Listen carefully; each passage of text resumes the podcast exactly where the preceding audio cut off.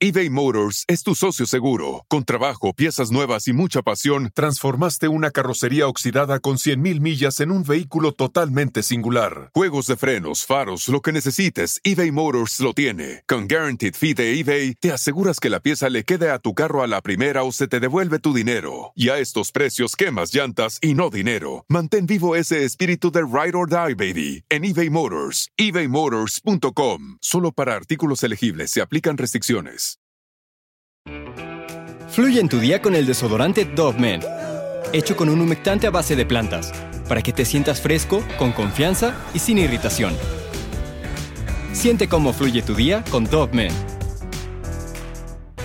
A veces nuestra alma y conciencia necesitan un poco de consuelo o una luz que nos guíe en este mundo, mientras unos la encuentran en la meditación o el universo algunos otros llegan a la religión donde entran en un extenso mundo de posibilidades. Pero la más común es la católica, misma que es un arma muy poderosa la cual ha sido utilizada para el bien, pero muchas veces y en secreto para el mal disfrazado de bien. Como los casos de los amantes de los niños dentro de las iglesias, que se han expuesto en los recientes años, donde los padres que ofrecían la misa y ayudaban supuestamente al prójimo a sanarse del pecado, al escuchar sus confesiones, eran los mismos que profanaban el nombre de Dios, como sucedió con Theodore McCarrick, un sacerdote que en febrero del año 2019 fue acusado de abuso hacia un menor de edad en el año del 74, además de otros delitos de la misma índole, recibiendo como condena la dimisión del Estado clerical.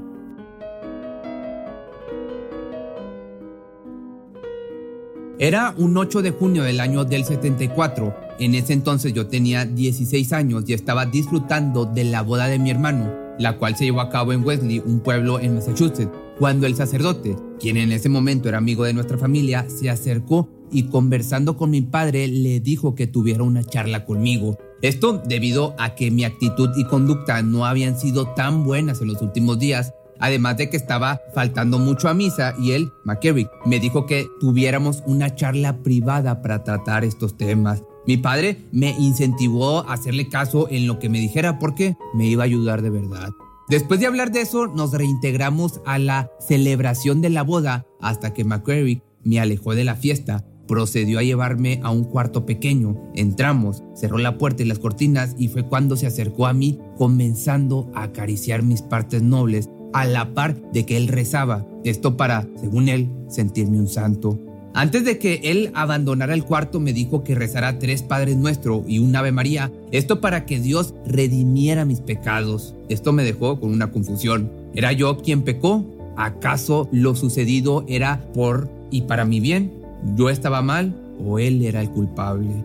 Este fue el testimonio de la víctima que permanece en el anonimato, la cual denunció a la ahora ex cardenal Theodore McCarrick quien tuvo más señalizaciones y fue declarado culpable por la iglesia debido a sus insinuaciones sexuales en la confesión, así como la violación del sexto mandamiento del decálogo con menores y adultos, lo cual hace referencia al adulterio, lo anterior con la agravante de abuso de poder. Y esto se ha descubierto de una manera lamentable, ya que la mayoría de las veces un sacerdote o en general una persona que está involucrada en la religión y sobre todo en la católica es alguien merecedor de respeto y que su imagen e integridad son algo pues muy valioso. Ahora yo te pregunto, ¿confiarías tus pecados a un sacerdote que es señalado de abuso y acoso íntimo? La respuesta corta sería un rotundo no, ya que ¿cómo es que alguien que ha cometido este tipo de aberraciones estaría juzgando mis pecados? Esto, además de otras cuestiones, se han incrementado en años recientes, poniendo en tela de juicio el fenómeno religioso, debatiendo la ideología y las bases con las que predican la palabra de Dios, pero más que el verbo está dirigido a las personas que la toman como un escudo para hacer sus acciones y abusos. Esto abarca diferentes índoles, como de poder, económicos o hasta sexuales. Y lo peor es que no se limitan a los adultos, sino lo que es todavía más grave, es que aprovechan la inocencia, así como la vulnerabilidad de los infantes. Pero, ¿quién es Theodore McCarrick?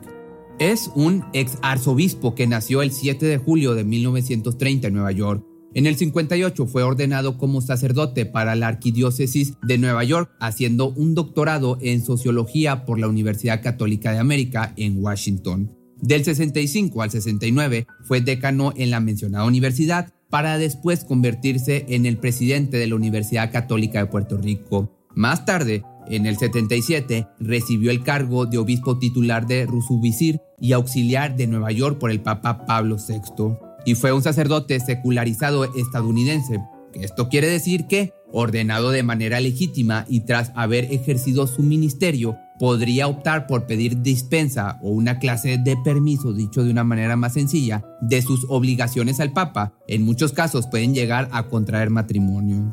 McCarrick fue arzobispo de Washington entre el año del 2000 y el 2006, sin lugar a dudas una figura muy importante e influyente en la Iglesia Católica en los Estados Unidos, llegando a tener relaciones fraternas con papas y líderes mundiales.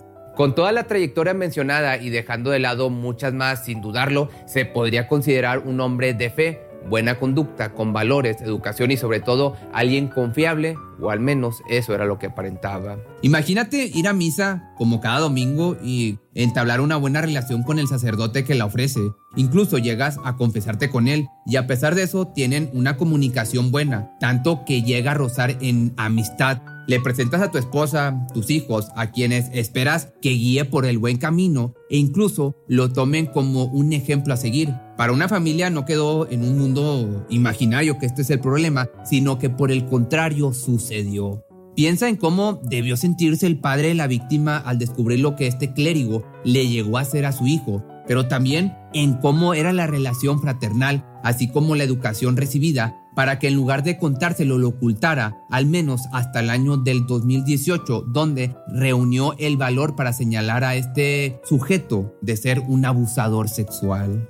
Sin embargo, este ex clérigo se sentía de cierta forma, digamos, blindado, esto ante los juzgados civiles debido a que los jóvenes que lo denunciaron por abuso cuando eran menores de edad, entre la década del 70 y el 90, lo hicieron ante cortes de Nueva York y Nueva Jersey, pero es sobre estos casos donde ocurre una prescripción de delito, lo cual ocurre cuando ya no se puede juzgar una acción delictiva debido al paso del tiempo, entre el momento en el que se cometió dicha acción y la interposición de la denuncia. Un acto legal que deja un sabor amargo, un sabor a injusticia y a la vez a bastante frustración. Patrick Noker, quien funge como abogado de otra víctima anónima, un monaguillo de 16 años, quien expuso dos incidentes en la Catedral de San Patricio, ocurrido en el año del 71 y la otra al año siguiente, en donde al medir la sotana al niño, declaró el abogado, desabrochó los pantalones y puso sus manos en las partes nobles del pequeño.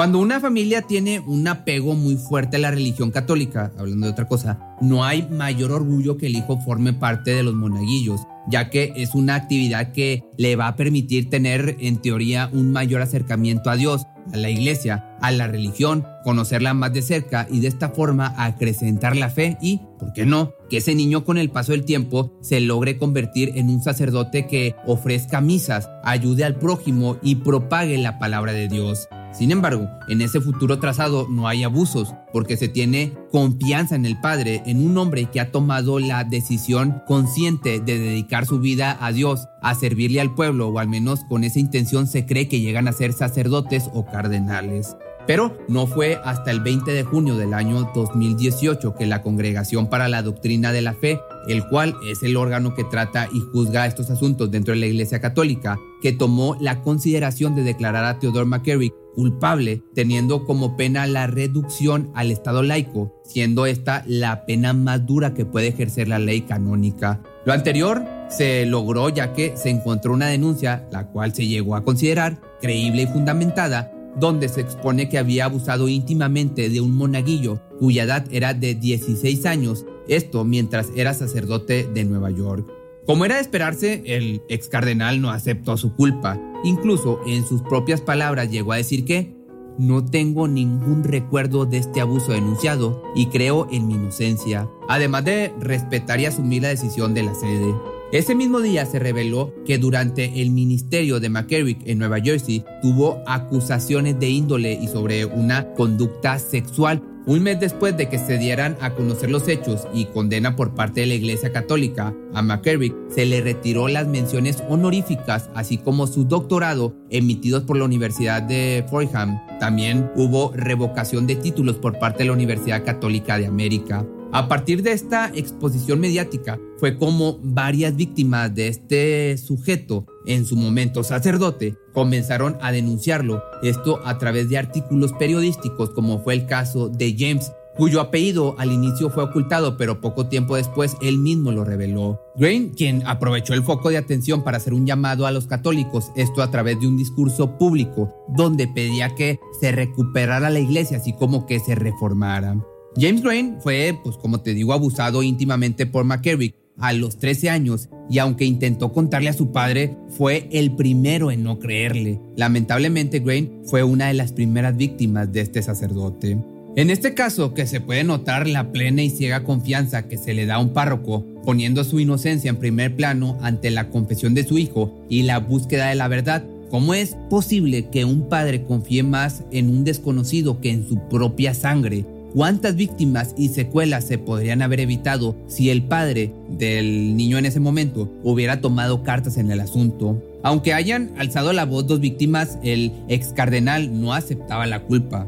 Te vuelvo a repetir y como muchas veces sucede con estos criminales, es aquí donde entra también la cuestión que tanto se conoce a alguien por su profesión, por sus estudios y la respuesta a esto es pues muy poco, ya que la labor y estudios no definen a una persona, sino los hechos que haga y en este caso los presuntos abusos que cometió en el nombre de Dios, que aquí quiero dejar claro, obviamente, como en todas partes, hay gente buena y hay gente mala, pero en este caso estamos hablando pues de un criminal. Históricamente, esta es la primera vez en Estados Unidos que un cardenal ha sido acusado penalmente de un delito contra un menor. Esto lo dijo Garabedian, un abogado de otra víctima anónima, en un comunicado de prensa que por otra parte el anonimato ha jugado un papel importantísimo ya que la identidad de las víctimas es clave en la investigación, la cual pues sigue su curso. Este caso se suma a la exposición que se ha venido intensificando de los abusos realizados por sacerdotes, padres o cardenales en las iglesias y donde utilizan la fe, el desconocimiento y la vulnerabilidad de las personas para llevar a cabo sus crímenes. Otro punto a destacar es la credibilidad de las víctimas, ya que son quienes luchan por ella, incluso más que el abusador.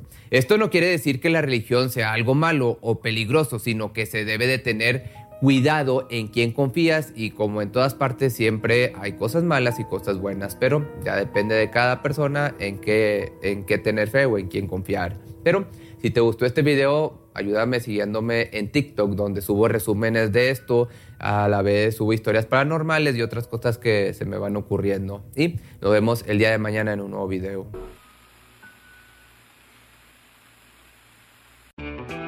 Fluye en tu día con el desodorante Dove Men, hecho con un humectante a base de plantas, para que te sientas fresco, con confianza y sin irritación. Siente cómo fluye tu día con Dove Men.